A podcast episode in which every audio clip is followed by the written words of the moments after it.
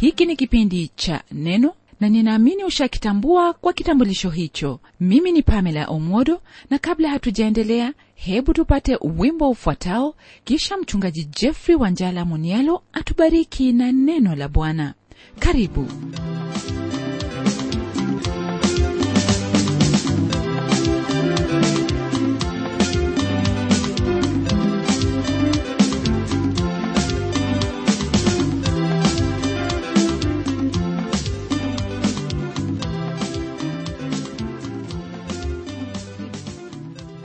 hujambo hapo ulipo ndugu msikilizaji. Ni baraka kwangu kwa imani kufahamu kwamba mungu tena baba wa bwana wetu yesu kristo huyo mchungaji wetu mwema amekulinda na kuyabariki maisha yako katika kila njia na hali. Najua kwamba mafundisho kutoka kwenye kile kitabu cha petro wa pili umeyafuatilia ili kuyatenda kwa kuwa wampenda bwana yesu kristo. Elewa kwamba hakuna njia yoyote ile ambayo waweza kukuwa katika neema na kumjua bwana wetu na mwokozi yesu kristo ila ni kwa njia hiyo pekee yani kulisoma neno lake bwana ambalo ni biblia na pia kulitenda. Nami ninao ujasiri kukuhusu kwamba hayo ndiyo ambayo wayatenda maana roho mtakatifu wa mungu ambaye hutuwezesha kuyatenda mapenzi yake yu pamoja nawe jambo la kuufanya moyo wako kumsifu na kumtukuza. Baada ya mafundisho ambayo tumeyapata kutoka kwenye agano jipya katika kile kitabu cha petro wa pili ni furaha yangu leo kukuwasilishia mafundisho mapya kutoka kwenye kitabu cha nabii obadia ambacho kipo kwenye agano la kale. Jinsi ilivyo desturi yetu kwanza kabisa ni lazima kuanza na huo utangulizi ili tuwe na msingi wa kuelewa ujumbe ambao mungu iwataka kunena nasi kwenye unabii huu. Jina hili obadia lina maana ya mtumishi wa yehova au yule ambaye humwabudu yehova. Katika agano la kale kuna watu 13 ambao wana jina hili hii ni kuanzia wakati wa daudi mfalme hadi wakati ambapo watu hawa walirudi kutoka utumwani. Huyu obadia ni mmoja wa hao manabii wanne ambao hatujui mengi zaidi kuwahusu ila hili moja tu kwamba aliandika unabii huu. Hii ni kwa kuwa msikilizaji mara kwa mara kwenye vitabu vya hao manabii utapata jina la huyo nabii ambaye huwa ndiye mwandishi wa hicho kitabu pamoja na jina la baba yake sehemu anayotoka na pia uzao wake na ikiwezekana mji ambao iwatoka. Hili hatulipati katika kitabu cha obadia pamoja na habakuki hagai na malaki.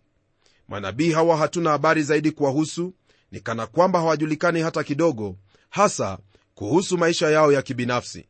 Obadia ni kama mwandishi asiyekuwepo au yupo lakini hatumfahamu ila kuna hili ambalo ni dhahiri aliishi kikamilifu katika wito wa jina lake maana alikuwa ni mtumishi wa yehova. Na kama vile inavyohitajika kwa mtumishi yeyote mtumishi hana haja ya kujidai kuhusu uzao wake ujuzi na hayo ambayo ameyatenda. Wala hajikwezi bali kwa kila hali na mali ni lazima kupigania sehemu hiyo ya utumishi kutokana na hilo ambalo analitenda. Kwa hivyo huyu nabii obadia ni mmoja kati ya hao manabii ambao waliandika mambo makuu ya kinabii ambayo mungu alimfunulia na ni mapenzi ya mungu kwamba jina la huyu mtumishi na unabii huu ujulikane kwa ulimwengu wote. Licha ya kuwa ni ujumbe mfupi kwenye biblia hasa kwenye agano la kale ujumbe huu msikilizaji ni kama kombora lenye nguvu nyingi. Na kama vile wafahamu kombora yenye nguvu nyingi huwa na matokeo makubwa. Kwa habari za wakati ambapo kitabu hiki kiliandikwa ni vigumu sana kukiingiza katika historia ya israeli. Ijapokuwa hali ni jinsi hiyo kuna vidokezo ambavyo vyatupa kisio kuhusu wakati ambapo kitabu hiki kiliandikwa. Kwanza ni kuhusu matukio ya historia katika kitabu hiki na pili ni sehemu ya kitabu hiki katika biblia yani ile biblia ya kiyahudi na hii yetu. Na tatu ni hayo maandiko ambayo yamenukuliwa kutoka kwenye sehemu nyingine kwenye agano la kale. Unaposoma kwenye kitabu hiki cha obadia wapata kwamba anatajia hilo ambalo lilikuwa limetendeka hivi karibuni kwenye historia ya israeli hasa ni wakati huo ambapo hao watu wa taifa la edomu walipojifurahisha au kushangilia adui zake israeli wakati ambapo yerusalemu ilipovamiwa. Hiyo ni kwenye aya ya 1 hadi 14 pamoja na aya hiyo ya 16 ya hiki kitabu cha obadia ambayo tutaiangalia kwa kina tutakapokuwa tukijifunza. Na kama vile ambavyo tumekuwa tukijifunza katika historia ambayo manabii wameandika ni mara saba mji huo wa yerusalemu ukivamiwa na adui zake na kushindwa. Ni lazima iwe kwamba ni mojawapo ya nyakati hizo ndiyo nabii obadia anena kuhusu. Hebu basi nikupe orodha ya mara hizo saba ambazo yerusalemu ilivamiwa. Yerusalemu ilivamiwa mara ya kwanza wakati wa utawala wa rehoboamu aliyetawala mwaka wa 930 hadi 913 kabla ya kuzaliwa kwake kristo hayo ndiyo ambayo wayapata katika kile kitabu cha wafalme wa kwanza sura ya 14 aya hiyo ya 25 na 26 pamoja na mambo ya nyakati ya pili sura ya 12 aya ya pili hadi 9 kisha mara ya pili ilikuwa ni wakati wa utawala wa yehoramu kabla ya kuzaliwa kwake kristo. Waweza kupata habari hizi katika kitabu cha wafalme wa pili sura ya 8 aya hiyo ya 20 hadi 22 pamoja na hii ni kwenye kile kitabu cha mambo ya nyakati ya pili sura ya 21 aya hiyo ya 8 hadi 10 19 na 17 pamoja na kile kitabu cha amosi sura ya kwanza aya ya 6 kisha mara ya tatu msikilizaji wangu ambapo yerusalemu ilivamiwa ni wakati wa utawala wa mfalme amazia aliyetawala kuanzia mwaka wa 799 hadi 767 habari ambazo wazipata katika kitabu cha wafalme wa pili sura ya 14 aya hiyo ya 13 hadi 14 pamoja na taarifa nyingine ambayo yapatikana kwenye mambo ya nyakati ya pili sura ya 25 aya hiyo ya 23 na 24 kisha uvamizi wa nne ulikuwa ni wakati ambapo ahazi alikuwa akitawala. Huyu ahazi alitawala kutokea mwaka wa 723 hadi mwaka wa 715 waweza kupata habari hizi katika kitabu ya mambo ya nyakati ya pili sura ya 28 aya hiyo ya 16 hadi 18 kisha mara ya tano ilikuwa ni wakati wa utawala wa yohakimu aliyetawala kuanzia mwaka wa 609 hadi mwaka wa 598 kabla ya kuzaliwa kwake kristo. Habari zake wazipata kwenye kitabu cha wafalme wa pili sura ya 24 aya hiyo ya kwanza hadi nne pamoja na kile kitabu cha mambo ya nyakati sura ya 36 aya ya 6 hadi 7 na mara ya 6 ilikuwa ni wakati wa utawala wa yehoakini aliyetawala kuanzia mwaka wa 598 hadi mwaka wa 597 nazo habari zake wazipata kwenye kitabu cha wafalme wa pili sura ya 24 ukianzia aya ya 1 hadi 16 na kwenye kitabu cha mambo ya nyakati ya pili sura ya 36 aya ya 1 na mara ya saba ambayo ilikuwa ni mara ya mwisho israeli kuvamiwa ilikuwa ni wakati wa zedekia mfalme aliyetawala kuanzia mwaka wa 597 hadi ule mwaka wa 586 kabla ya kuzaliwa kwake kristo. Nazo habari hizi wazipata kwenye kitabu cha wafalme wa pili sura ya 25 aya ya hadi saba. pia waweza kupata habari hizi kwenye kitabu cha mambo ya nyakati ya pili sura ya 36 aya hiyo ya 15 hadi 20 pamoja na kile kitabu cha maombolezo sura ya 4 aya ya 21 hadi 22 na ile zaburi ya 137 aya ya 7 katika haya lile ambalo hasa ni sambamba na tabia ya hao watu wa edomu wakati wa kuvamiwa kwa yerusalemu ni wakati wa mfalme yoharamu na kule kuharibiwa kwa yerusalemu na huyo mfalme wa babeli nebukadreza. Jambo hilo lilitendeka mnamo mwaka wa 586 kabla ya kuzaliwa kwake kristo. Ila kuna hilo wazo la pili kuhusu kuharibiwa kwa mji huo wa yerusalemu katika utawala wa yohazi. Jambo la pili msikilizaji wangu ambalo lahusu wakati ambapo kitabu hiki kiliandikwa ni sehemu ambayo kitabu hiki chapewa kwenye biblia ya kiyahudi huyu nabii ni miongoni mwa hao wanaoitwa manabii wadogo hii ikiwa yalenga urefu wa ujumbe wao kwa kuwa jumbe zao zilikuwa ni fupi na wala kuitwa kwao kuwa ni manabii wadogo haina uhusiano wowote ule na ujumbe wao. Kumbuka kwamba kitabu hiki cha obadia ndicho kina ujumbe ulio mfupi katika vitabu vingine vyote kwenye agano la kale lakini ujumbe wake una umuhimu mkuu sana unaposoma kwenye kitabu hiki cha nabii obadia kwanzia aya ya kwanza hadi 6 na kile kitabu cha yeremia sura ya 49 aya ya 9 na ile aya ya 14 hadi 17 utapata kwamba kuna hali hiyo ya kufanana. Pia hali hii ndiyo twaipata kwenye aya ya 1 hadi 18 ambayo ni sambamba na hicho ambacho twakipata kwenye kitabu cha yoeli sura ya kwanza aya ya 15 sura ya pili aya ya kwanza pamoja na ile aya ya 32 na pia kwenye sura ya tatu aya ya tatu na nne pamoja na aya hiyo ya 17 na 19 unaposoma kwenye kitabu cha amosi sura ya kwanza aya ya pili na sita aya ya 11 na 12 pamoja na sura ya tisa aya ya 13 utapata kwamba kuna hayo ambayo yanafanana na aya ya 9 10 14 18 na 19 kwenye kitabu hiki cha obadia. Hili ambalo twaliona kwenye kitabu hiki cha obadia pamoja na hivyo vitabu ambavyo nimevitajia ni jinsi ambavyo mungu aliwatumia watu wake katika nyakati tofauti au wakati mmoja kwenye sehemu tofauti ili kunena neno lake kwa watu wake kama alivyopenda mwenyewe. Kulingana na haya ambayo tumeyasoma ni rahisi kwetu kukisia kwamba kitabu hiki kiliandikwa mnamo mwaka wa 586 kabla ya kuzaliwa kwa kristo. Bali fahamu kwamba kujua siku au wakati ambapo kitabu hiki kiliandikwa sio msingi wa mtu awaye yote kufahamu unabii huo. Ni lazima roho mtakatifu wa mungu akuongoze katika kweli ya neno hilo kwa kuwa watu wa kale manabii waliongozwa naye ili kuandika haya ambayo twayasoma leo. Jambo kuu ambalo lashughulikiwa kwenye kitabu hiki cha obadia ni kuhusu wakati ambapo wana wa esau au taifa la edomu walifurahia kuangushwa kwa yerusalemu na hao adui zake kwa lugha nyingine watu hao walikuwa upande wa adui yake yerusalemu au israeli. Huenda huyu nabii alikuwa katika ufalme wa kusini au uliojulikana kwa jina lingine kama ufalme wa yuda. Obadia alinena kuhusu hukumu ya mungu juu ya taifa hilo la edomu na kuwapa tumaini watu wa israeli. Mara nyingi msikilizaji wangu unabii unapokuwepo ambao wawalenga wasiomcha mungu kwa upande wa pili hiyo huwa ni himizo na tumaini kwa hao ambao wanamcha mungu maishani mwao.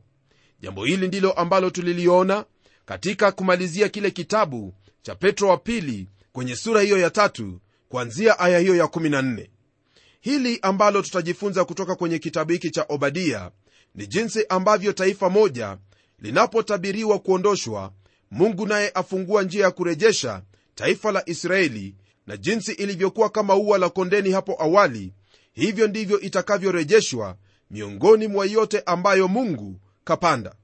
Ujumbe huu wa obadia wafikiana na hali hii ambayo nimeitaja sasa hivi. Na pia huenda kwa muktasari ananena hayo yote ambayo manabii waliyanena.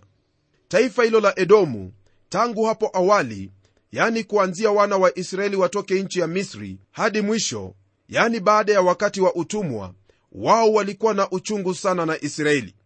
Jambo hili ndilo ambalo lafanya taifa hili kuendelea kutajwa mara kwa mara katika neno la mungu. Ila kuna hili ambalo ni muhimu kwako kufahamu ya kuwa mbali na mataifa mengine ambayo yalihukumiwa kwa sababu nyinginezo sana edomu alikuwa kakake israeli. Nitakuuliza usome kile kitabu cha mwanzo sura ya 25 nawe utapata ufahamu wa hili ni kwambialo kuna jumla ya mambo matatu ambayo yalifanya taifa hilo la edomu kuwa miongoni mwa adui zake israeli. Kwanza ni huo uadui ambao neno la mungu latajia kwenye kitabu cha ezekieli sura ya 35 aya ya 5 pili kulikuwepo na hali hiyo ya kuzidisha uhasama kwa upande wa edomu dhidi ya israeli kama vile ilivyo kwenye kitabu cha obadia aya ya 1 hadi 14 na tatu ni hali yao ya kusaliti undugu kwa kushikilia hasira daima. Nayo hii ni kwa mujibu wa kitabu cha amosi sura ya kwanza aya ya 11 hakuna taifa lingine msikilizaji ambalo lilikuwa na tabia kama hii isipokuwa edomu miongoni mwa hayo mataifa ya wakati huo ambayo hayakuwa na nguvu hii ikiwa ni mbali na misri shamu na babeli. Edomu rafiki yangu ni miongoni mwa hayo mataifa ambayo mungu amenena kinyume yake kama vile twapata kwenye kitabu cha isaya sura ya 21 aya hiyo ya 11 hadi 12 kitabu cha yeremia sura ya 49 aya ya 7 hadi 22 ezekieli sura ya 25 aya ya 12 hadi 14 pamoja na aya hiyo ya 35 na kisha kwenye kitabu cha amosi kwenye sura ya kwanza aya hiyo ya 11 na 12 na kisha kitabu hiki cha obadia pamoja na kile kitabu cha malaki. Pamoja na hili kuna taarifa kuhusu uhasama waliokuwa nao kama vile unaposoma kwenye kitabu cha isaya sura ya 11 aya hiyo ya 14 kitabu cha yeremia sura ya 25 aya ya 21 na kile kitabu cha maombolezo sura ya 4 aya ya 21 na yoeli sura ya 3 aya ya 19 hakuna taifa lingine ndugu yangu miongoni mwa mataifa twapata habari kama hizi ila taifa hili la edomu. Daima watu hawa wa edomu walikuwa na uhasama dhidi ya israeli. Ndiposa edomu ndiyo somo kuu kwenye kitabu cha obadia kama vile shamu ni somo kuu kwenye hicho kitabu cha nahumu. Kwa kuwa kitabu hiki kina sura moja tu jambo hili lafaa kutuamsha nia zetu ili tufahamu umuhimu wa ujumbe uliomo humu. Hii ni kwa kuwa iwapo ujumbe huu haungelikuwa na umuhimu wowote basi mungu hangeliuhifadhi na hivyo haungelikuwepo. Urefu wake pia watupunguzia kazi ya kutafuta kujua ujumbe au mada ambayo yanenwa humu na kama vitabu vingine vyote katika biblia ujumbe huu watufaa sisi wa kizazi hiki kama vile ambavyo uliwafaa hao waliousikia wakati ule. Mtumishi wa mungu obadia anatuonyesha jinsi ambavyo hali hiyo ya ubishi na uhasama uliokuwepo kati ya hao mapacha wawili uhasama ambao uliendelea kuwepo kati ya wana wao hao waisraeli na watu wa edomu. Uhasama huu unatokana na mafarakano ambayo yalianza kitambo sana kwani yalianzia katika tumbo la mama yao rebeka. Zaidi ni kwamba mungu alimpenda yakobo na akamchukia esau. Haya ndugu msikilizaji ndiyo ambayo wayapata kwenye kile kitabu cha malaki sura ya kwanza aya ya pili na ya tatu. Najua kwamba una swali ambalo wajiuliza itakuwaje kwamba mungu amchukie esau na kumpenda yakobo? Tulia tu ndugu msikilizaji kwani jibu lako ndilo ambalo tutalishughulikia katika vipindi vyote ambavyo vimesalia. Lako la kufanya ni kwamba ni lazima ujiulize wewe utakuwa ni mtu wa aina gani? Maana esau na yakobo walizaliwa na mama mmoja lakini mwisho ilikuwa ni kwamba mmoja alichukiwa na mwingine akapendwa. Ndiposa unapoangalia kwenye aya ya sita, utapata andiko ambalo nalitaja kuwa ni kuu katika kitabu hiki cha obadia.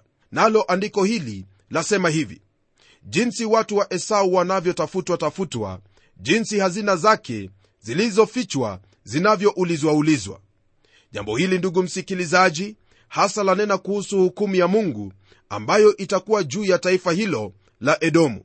Hebu kwa kifupi nikupe muktasari wa hilo ambalo litakuwa likitendeka au mafundisho ambayo tutakuwa nayo katika kitabu hiki cha obadia kipengele cha kwanza ambacho tutashughulika nacho ni kuhusu hukumu au kuharibiwa kwa edomu. Nayo hiyo yapatikana kwenye aya ya kwanza hadi ile aya ya 16 katika maandiko hayo tutapata shtaka ambalo edomu analo nalo lapatikana kwenye aya ya kwanza hadi 9 kisha kwenye aya ya 1 hadi 14 tutaona uhasama wa edomu na mwisho kuhusu edomu au uharibifu wake kwenye aya hiyo ya 15 na 16 lile ambalo alitenda hilo ndilo ambalo alitendewa pia. Na kwenye kipengele cha pili tutamuona nabii wa mungu obadia akinena kuhusu kurejeshwa kwa israeli hasa kwenye aya hiyo ya 17 hadi 21 aya hiyo ya 17 itatupa hali ya israeli na kisha aya hiyo ya 18 itanena kuhusu kuharibiwa kwa nyumba ya esau na aya ya 19 hadi 21 itanena kuhusu mwisho wa kila kitu au kwa usawa kabisa mambo yote kumrudia mungu naye mungu awe ni mtawala na kurejesha vyote viwe jinsi ambavyo yeye mwenyewe yotaka hasa jambo ambalo litakuwepo ni kuhusu jinsi ambavyo israeli watarejeshwa na kupewa kumiliki kulingana na ahadi ambayo mungu alimwapia ibrahimu. Mpendwa msikilizaji lile ambalo ningependa uendelee kulitafakari mara tu tutakapoanza mafundisho yetu ni hili. Je wewe utakuwa kama esau au yakobo? Kumbuka yakobo hakuwa mkamilifu hata kidogo lakini mungu alimbadilisha akawa israeli ambayo ina maana ya mfalme na mungu. Utofauti uliopo kati ya ndugu hawa wawili na mataifa yaliyokuwa uzao wao ni kwamba yakobo alidhamini ahadi za mungu kuhusu maisha yake ya usoni lakini esau alidhamini hicho ambacho alikihitaji mara moja nayo ilikuwa ni bakuli ya ndengu kama vile tutakavyojifunza. Yakobo alidhamini hayo ambayo ni ya kiroho esau alidhamini hayo ambayo ni ya kimwili. Ndugu msikilizaji tafakari hili ili tutakapofikia mwisho wa mafundisho ya kitabu hiki cha obadia utakuwa umefahamu wewe u upande upi. Kwa hilo basi ni imani yangu kwamba mungu atakusaidia kutokana na matokeo ambayo utayaona kwenye mafundisho haya kuchagua ni upande upi ambao wataka kuwa maana bado una wakati huo. Na tuombe. Mungu tena baba wa bwana wetu yesu kristo mungu uishie milele nalibariki na kulitukuza jina lako kwa kuwa wewe ndiwe mungu. Kabla yako hapajawa mungu na wala hapata kuwepo mungu mwingine milele na milele. Tazama tumejifunza kutoka kwenye utangulizi wa kitabu hiki ambacho ni hayo maneno uliomnenea mtumishi wako obadia. Tayari tumeona hali yetu kama wanadamu ilivyo na kwa msingi huo naomba neema yako ituwezeshe ili tufuatilie hilo ambalo ni sawa tena la kukupendeza nalo na hasa ni kuwa na imani katika wewe mungu wa kweli na yesu kristo uliyemtuma. Naomba kwamba utambariki ndugu yangu msikilizaji anapotafakari haya ambayo amesikia atahimizika moyoni mwake na kuendelea kuishi katika kicho chako na kutafuta hayo ambayo ni ya kirohoni. Haya nayaomba kwa jina la yesu kristo aliye bwana na mwokozi wetu amen. Rafiki yangu kwa sasa najua kwamba u tayari kwa mafundisho yanayotoka kwenye kitabu hiki cha obadia. Kumbuka hili kwamba katika yote mwanadamu atendayo ni lazima atatoa hesabu yake mbele za mungu. Natazamia kuwa pamoja nayo kwenye kipindi kijacho kwa majaliwa yake mwenyezi mungu ili tufahamu ni kwa nini mungu alimpenda yakobo lakini akamchukia esau. Hadi wakati huo ni mimi mchungaji wako jofre wanjala munialo na neno litaendelea.